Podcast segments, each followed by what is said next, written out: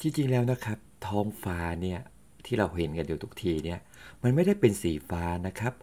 มันเป็นแค่กลลวงของแสง เราอยากจะรู้ว่าทำไมเราถึงเห็นท้องฟ้าเป็นสีฟ้าได้เพราะอะไรนั้น วันนี้ครับรายการพักกลางวันกับความรู้มันๆใน 5 นาที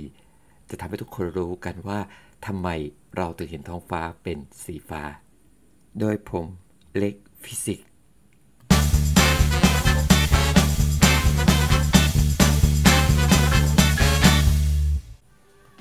ในความเป็นจริงแล้วนะครับ ท้องฟ้าเนี่ยมันไม่มีสีของตัวมันเองเลยครับ แต่มันมีปรากฏการณ์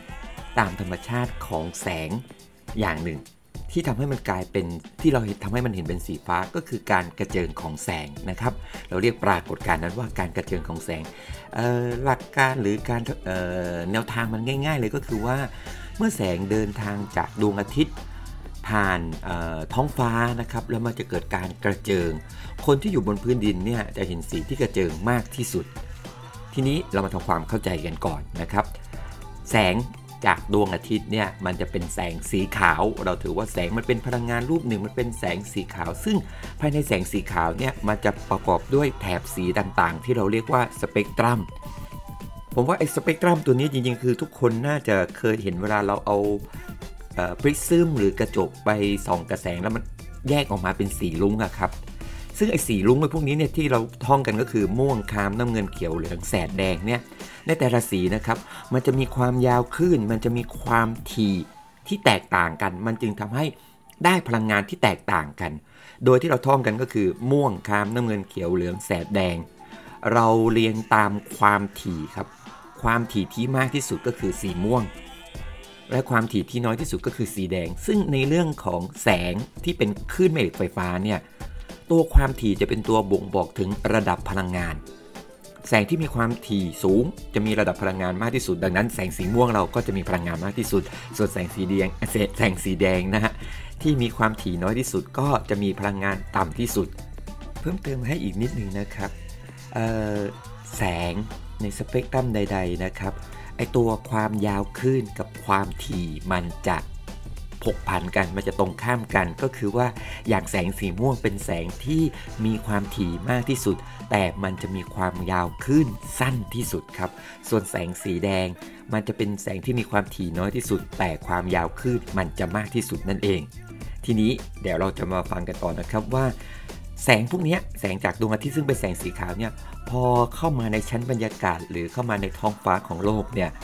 ทำไมมันทำให้ท้องฟ้าเป็นสีฟ้าได้ เรามาทำความเข้าใจกันอีกเรื่องหนึ่งก็คือท้องฟ้าหรือชั้นบรรยากาศของโลกเรานะครับ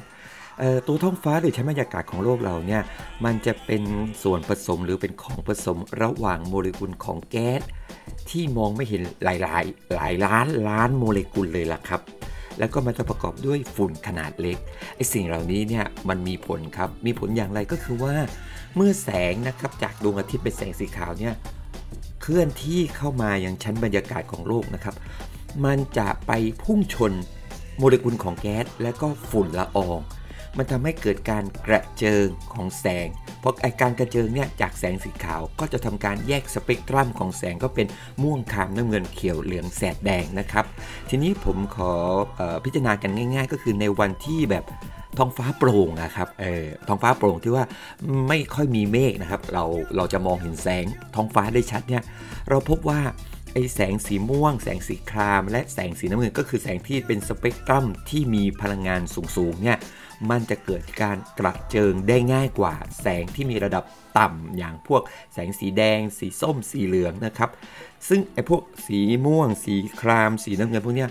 มันจึงพอเกิดการกระเจิงปั๊บมันจึงเกิดการกระจายแผ่กระจายออกไปได้มากที่สุด และไอ้พวกสีพวกนี้พอมันไปตกกระทบพื้นดินครับ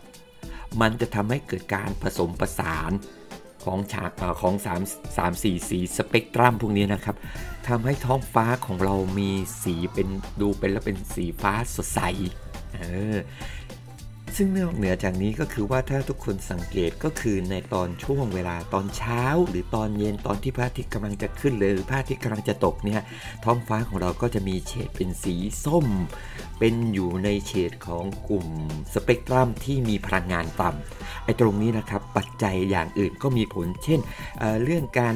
เลี้ยวเบนของแสง เรื่องการกระเจิงของแสงในมุมต่างๆนะครับ มันก็จะทำให้แสงที่ระดับพลังงาน หรือสเปกตรัมที่ระดับพลังงานแตกต่างกันไป เกิดการกระเจิงทำให้ปกคลุมท้องฟ้าเรากลายเป็นเห็นเห็นเป็นแสงที่อาจจะไม่ใช่แสงสีฟ้า แต่เป็นแสงสีแดงสีส้มพวกนี้นั่นเองสำหรับใครที่ติดตาม ฟังรายการพักกลางวันกับความรู้มันๆใน 5 นาทีมาตั้งแต่ตอนเริ่มต้นนะครับ ตอนนี้เราได้แลกเปลี่ยนได้แชร์ความรู้กันแล้วไปแล้ว 50 นาทีนะครับ ผมก็แอบลุ้นว่าจะพยายามทำให้ถึง 60 นาที 90 นาที 120 นาทีทำกันไปเรื่อย ๆ นะครับ ก็ขอขอบคุณทุกท่านนะครับ ที่ติดตามรับฟัง ขอให้รับประทานอาหารอร่อยเอ้ยหรือว่าใครบางคนที่รับประทานเรียบร้อยแล้ว ก็ขอให้ พักผ่อนเตรียมตัวที่จะลุยงานกันต่อในช่วงบ่ายนะครับ ขอขอบคุณทุกคนครับ สวัสดีครับ